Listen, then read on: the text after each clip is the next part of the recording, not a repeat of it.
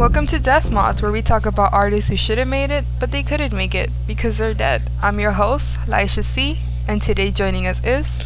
Agustin. So, how is your day going, Agustin? Uh, my day has been pretty great, you know. On today's episode, we pay tribute to Juice WRLD, otherwise known as Jared Anthony Higgins. On December 8, 2019, six days before his 21st birthday, Juice WRLD suffered a drug overdose of oxytocin and codeine at Chicago's Midway International Airport. He was pronounced dead around 3:15 a.m. That's a little spooky. That is very spooky. It's the witching hour. Mm-hmm. Some say his last words were to his girlfriend, Ali, I don't feel good. But his last known words before his death were to his fans at a concert, I love y'all more than life itself. How do you feel about that? Or how does it make you feel? Uh, I personally feel pretty sad about that just because I am a fan of his. How long do you consider yourself a fan? Sp- Since 2017, when he dropped his song "All Girls Are the Same" on Cole Bennett uh, on YouTube. Why all girls are the same? Were you just going through it? No, it's just the first song that uh, I first heard f- from him, and from that point on, I just loved all his music. So, supposedly, okay, let's get back to the topic of his death.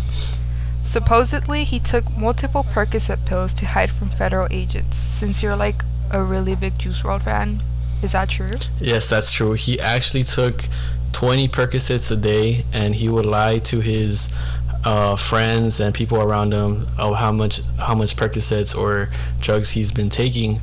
So just because they're worried about his him hurting eventually hurting himself and or and in this case overdosing. So yes, I do believe that. Mm. Do you want? Do you know why um, he was trying to hide from the federal agents? Like, do you know why they were looking into like his plane and stuff? Okay, so there's been ma- many uh, conspiracies or theories that people have been trying to come up with, but the most reasonable, logical one that I believe is that, well, what I've heard, they were carrying uh, a very big illegal amount of narcotics in their suitcases. And He was carrying. I didn't. I don't remember the exact amount, but he was carrying like pounds of marijuana. 70 and I think pounds. he- yeah, and then he had um, other drugs, and I think he had guns too. Yes, uh, I believe that the pilot was the one that ended up snitching on them just because he involuntarily um, was allowing them to put that on the plane, which could make him lose his job and stuff like that. So I'm pretty sure he let the the, the feds know that they were on their way over there so they can check their luggage and stuff like that. Do you feel it was the pilot's fault? I do believe that the pilot, it was the pilot's fault, but and just because he swallowed his pills, like all his pills on that time, just so he won't get caught. I don't, I don't see him see it being his fault just because he already took large amounts of pills every single day. Mm. He was an American rapper, singer, and songwriter. He came to fame thanks to SoundCloud, which gained attention mid late 2010s. Is that right? 2010. 2000 mid late 2010, like like 2016, 2017. Oh yes. It doesn't it doesn't actually mean like 2010. Okay, yes. Uh, many actually many of his songs are on SoundCloud, and he, he still actually has thousands and thousands of unreleased songs. Most of them, which are which still on SoundCloud, Mhm. just because they haven't been produced and officially released yet. But yes, he. Uh, I'm pretty sure he still has a lot of music on there. So, speaking of songs, his most famous song is Lucid Dreams. It has 2 billion streams as of 2022, as of now. His last song was Bad Boy. I've actually never heard of that one. Do you know what album it's from? It was a single Mm. from right before uh, Legends Never Die album. Many anticipated he would be nominated for Best New Artist for the Grammys, but unfortunately that has not been the case. Can they even do that after like their death? I don't see why they wouldn't. Do you know why he picked that artist name? Oh, actually, yes, I do. Uh, so basically, um, there is a this old movie called uh, The Juice or Juice, Mm-hmm. and he his inspiration was Tupac, which is Tupac starred in that movie. So, I guess he liked the the name Juice so much he just he just made it just put Juice and World together and just made his name that way. Do you think he put world because he wa- he wanted to be known all around the world? That would be a good theory. That's a good theory, right? Which song is your favorite or you relate to the most? And if you um since you're like a big Juice WRLD fan, from what album? Okay. Um, I have several favorite songs just because most of my playlist is his, and that's why I Okay, know a lot about him. Top three. I could probably just tell you the top two right now. Okay. Okay, so the first song is Armed and Dangerous. Just because of the energy he brings to the song, he uh, he just always every time I listen, I listen to it, he just gives gives me the energy and just gives me like motivation on just life, just just a happy beat and just him singing and rapping on it. It just makes me feel just better when I'm in a bad mood.